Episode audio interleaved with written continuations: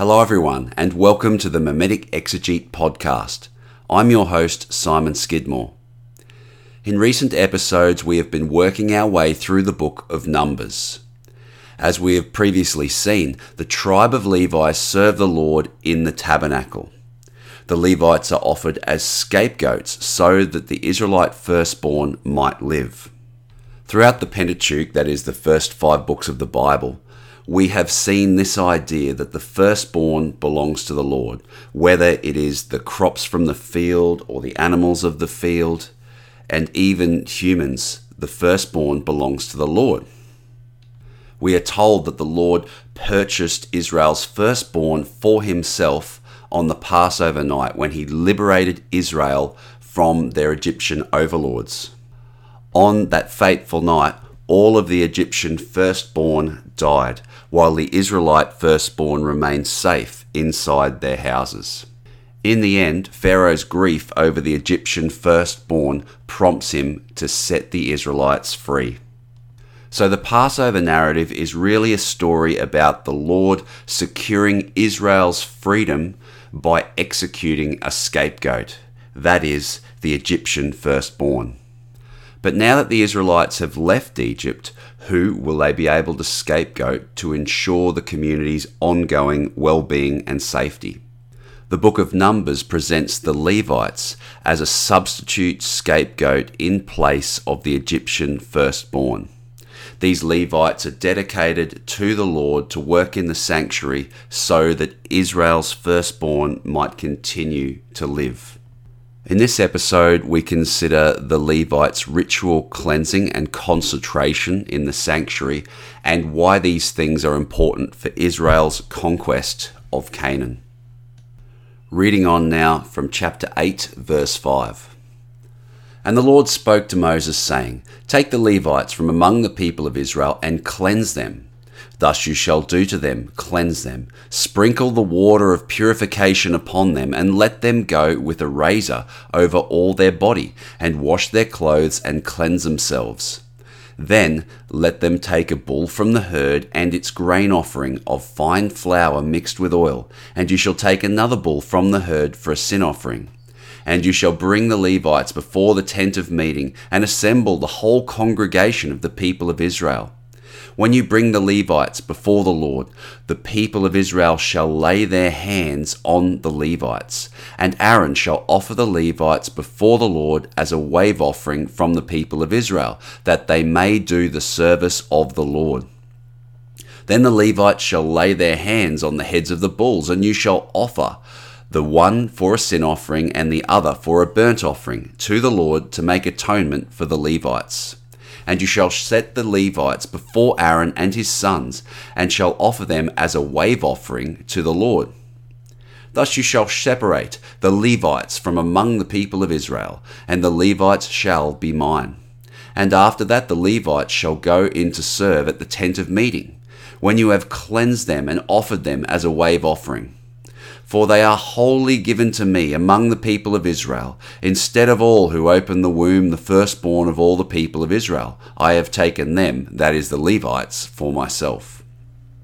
For all the firstborn among the people of Israel are mine, both of man and of beast.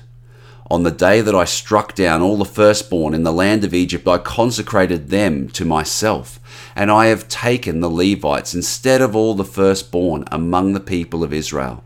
And I have given the Levites as a gift to Aaron and his sons from among the people of Israel to do the service for the people of Israel at the tent of meeting and to make atonement for the people of Israel, that there may be no plague among the people of Israel when the people of Israel come near my sanctuary.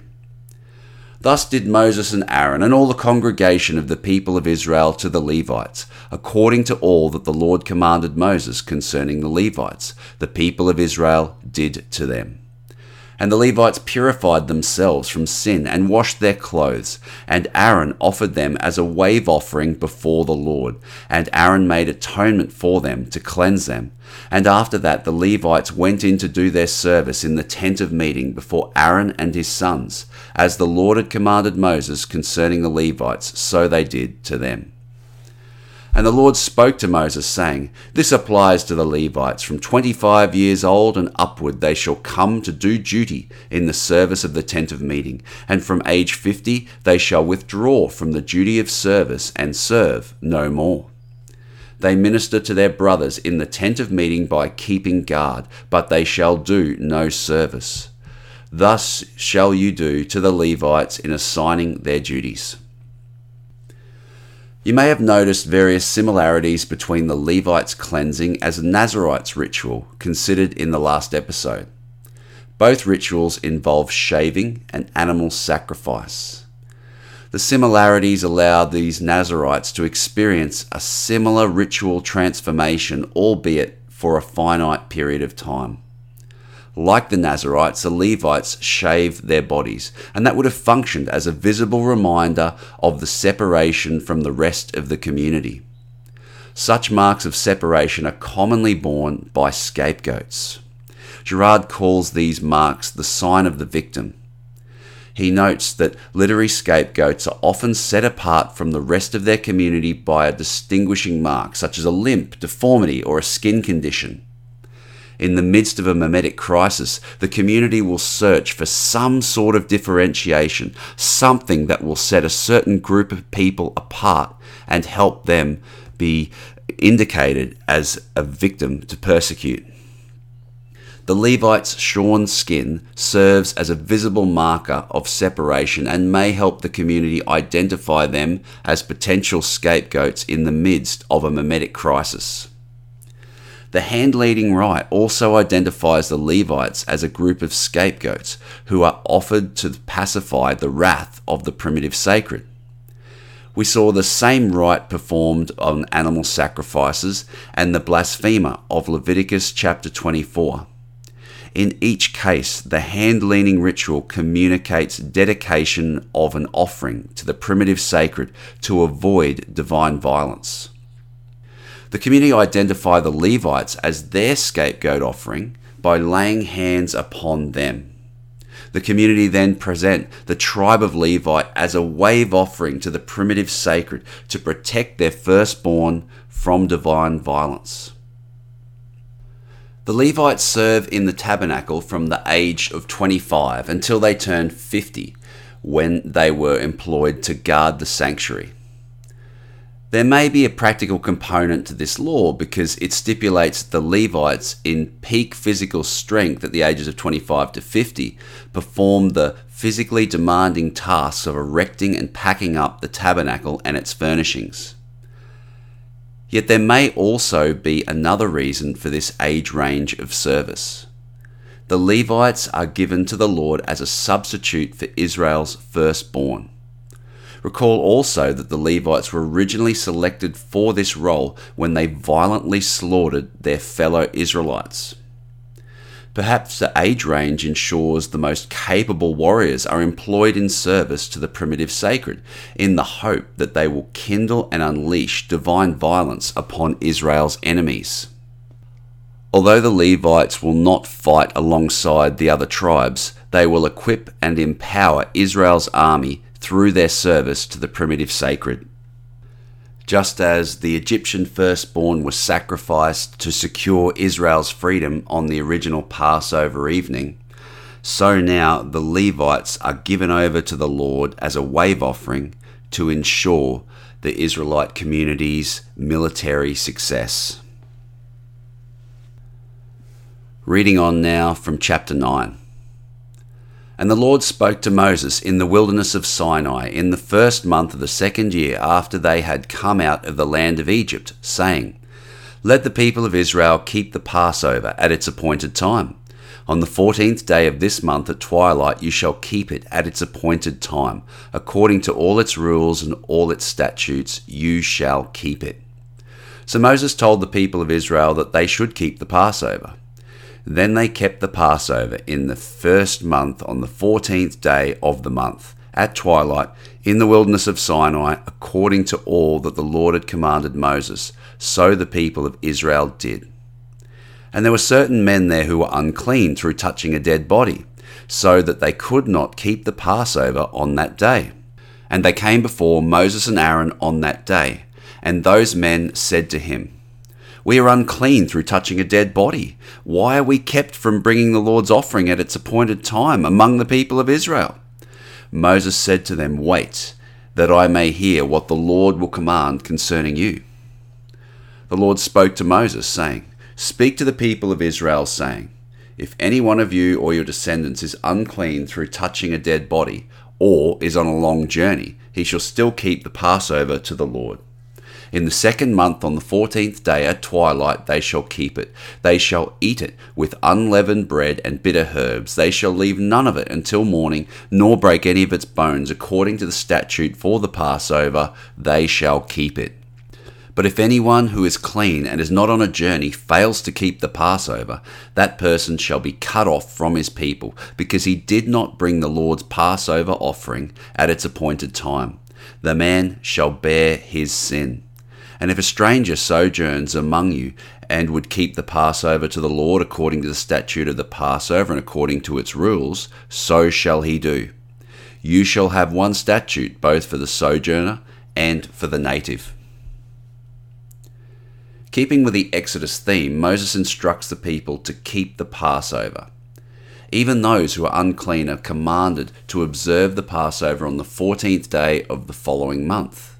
Those who fail to observe the Passover will be cut off from their people. The Passover is the cornerstone of Israel's identity as the Lord's people, who have been emancipated from slavery to discover a new life in the land of Canaan. Emphasis upon this identity will help unite the people moving forward as Israel attempts to defeat the Canaanites and take possession of their land. Anyone who refuses to partake in this communal festival sets themselves apart from the rest of their community, and for that reason, they are cut off. We've seen this penalty before, this idea of being cut off, which Hebrew Bible scholars call the karet penalty. And we've noted that it's particularly slippery. Some people think this penalty is a death sentence. Others think it might be the person getting exiled from their community, expelled, if you like. Others think it might be that they're not allowed to be buried with their ancestors, or still others think it might be that the offender is denied from joining their ancestors in the afterlife. Whatever this penalty means, it's a mark of separation. The offender who is cut off from their people is separated from them and no longer allowed to participate in the community's joy and celebration when they come into the promised land. The person's refusal to keep the Passover threatens to undermine the community's unity because the Passover reminds the people of the primitive sacred's power to destroy their enemies. One question remains Will the primitive sacred accompany and empower Israel on their conquest? Let's read on from verse 15. On the day that the tabernacle was set up, the cloud covered the tabernacle, the tent of the testimony. And at evening it was over the tabernacle like the appearance of fire until morning. So it was, the cloud covered it by day, and the appearance of fire by night.